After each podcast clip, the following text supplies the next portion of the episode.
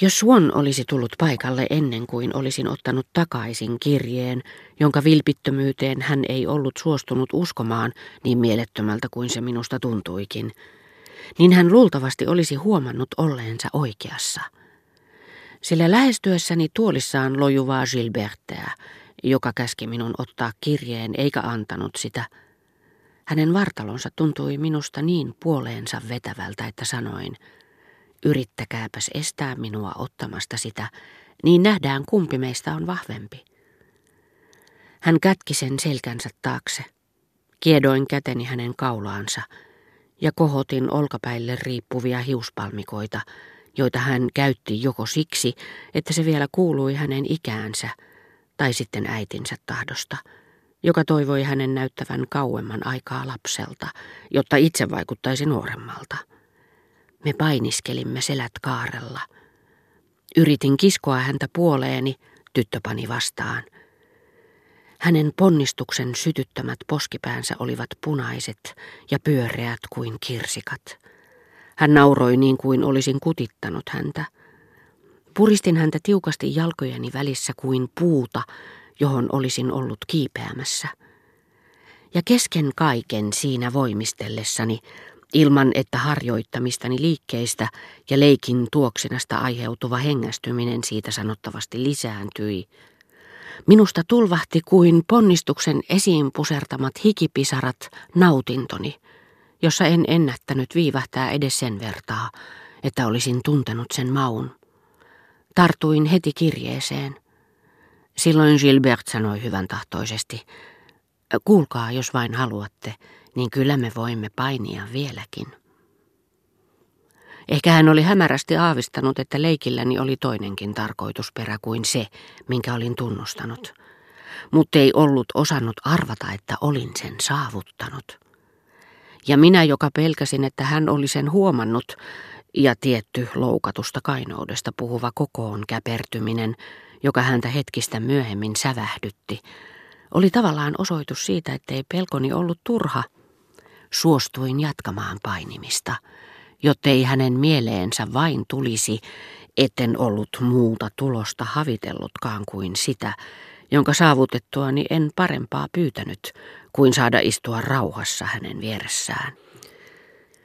Kotiin palatessani havaitsin, muistin yhtäkkiä siihen saakka piilossa pysytelleen mielikuvan, johon minua oli lähentänyt, joskaan ei ollut antanut minun sitä nähdä tai tuntea sitä, muratin peittämän kopperon suorastaan noelta tuoksuva viileys.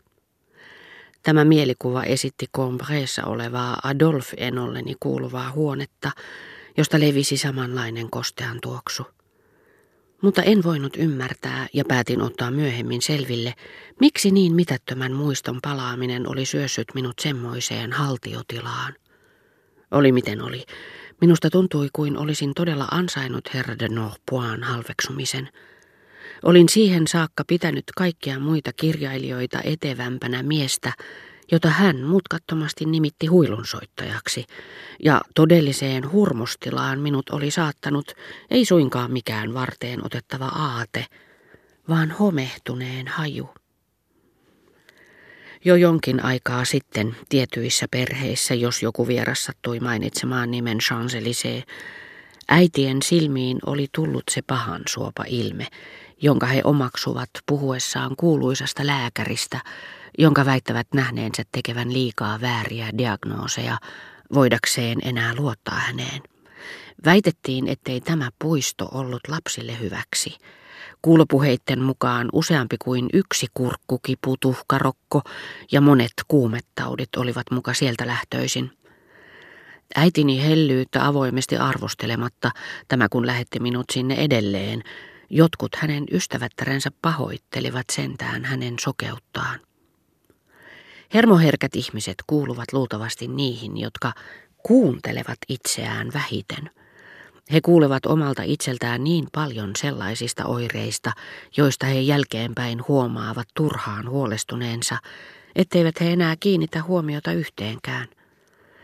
Heidän hermostonsa on niin usein huutanut auttakaa, aivan kuin vakavan sairauden uhatessa, kun ei mitään sen kummempaa ole ollut odotettavissa kuin lumisadetta tai muutto toiseen huoneustoon, että he tottuvat olemaan pitämättä sen paremmin lukua näistä varoituksista kuin sotilas, joka taistelun tuoksinassa tuskin huomaa niitä, niin että kykenee vaikka onkin kuolemaisillaan viettämään vielä muutaman päivän ajan terveen miehen elämää.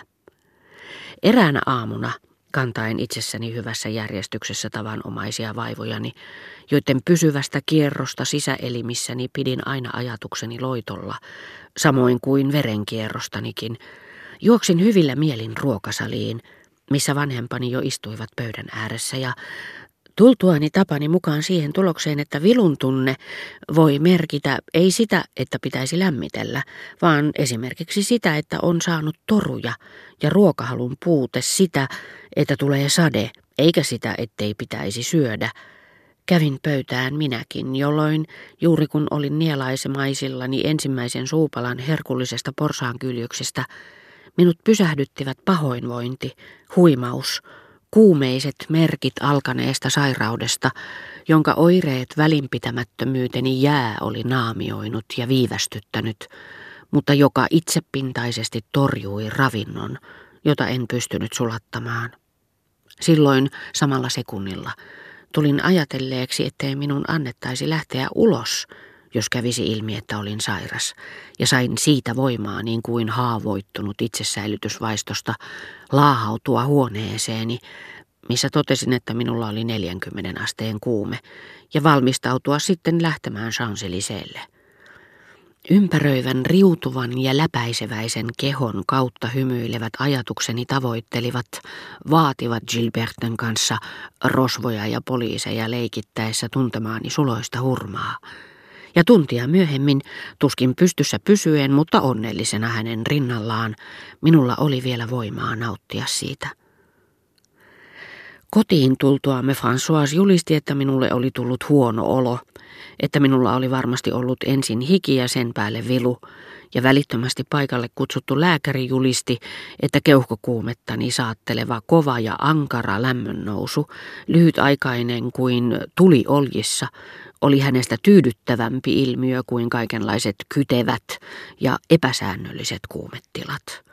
Olin kärsinyt jo kauan hengen ahdistuskohtauksista, ja lääkärimme, huolimatta vastalauseista, joita esittävä isoäitini jo uskoi minun kuolevan alkoholistina, oli kehoittanut minua nauttimaan paitsi kofeiinia, jota minulle oli määrätty hengittämisen helpottamiseksi, olutta, champanjaa tai konjakkia heti kun tunsin kohtauksen olevan tulossa. Se raukeaisi, hän sanoi, alkoholin aiheuttamaan euforiaan. Minun oli usein pakko, jotta isoäitini sallisi sitä minulle annettavan, olla salailematta hengen ahdistustani, tehdä suorastaan numero siitä. Tosin heti kun tunsin kohtauksen lähestyvän, tietämättä lainkaan minkälaiset mittasuhteet se saisi, olin levoton ajatellessani isoäitini murhetta, jota pelkäsin paljon enemmän kuin omia tuskiani.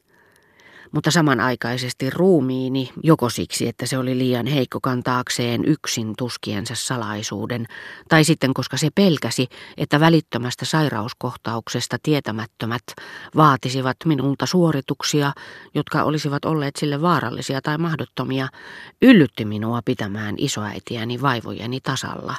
Vieläpä niin säntillisen tarkasti, että tein siitä lopulta jonkinlaisen fysiologisen omantunnon kysymyksen.